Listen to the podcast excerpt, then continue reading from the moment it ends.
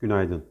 Cumhurbaşkanımız Sayın Recep Tayyip Erdoğan, Mehmet Şimşek koordinasyonunda bir ekibin ekonomi politikası konusunda çalışmalar yaptığını söyledi.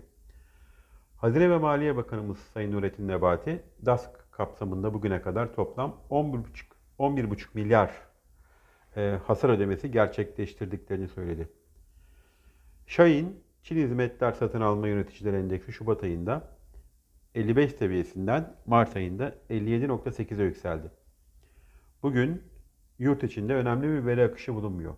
Yurt dışında Almanya sanayi üretimi takip edilecek.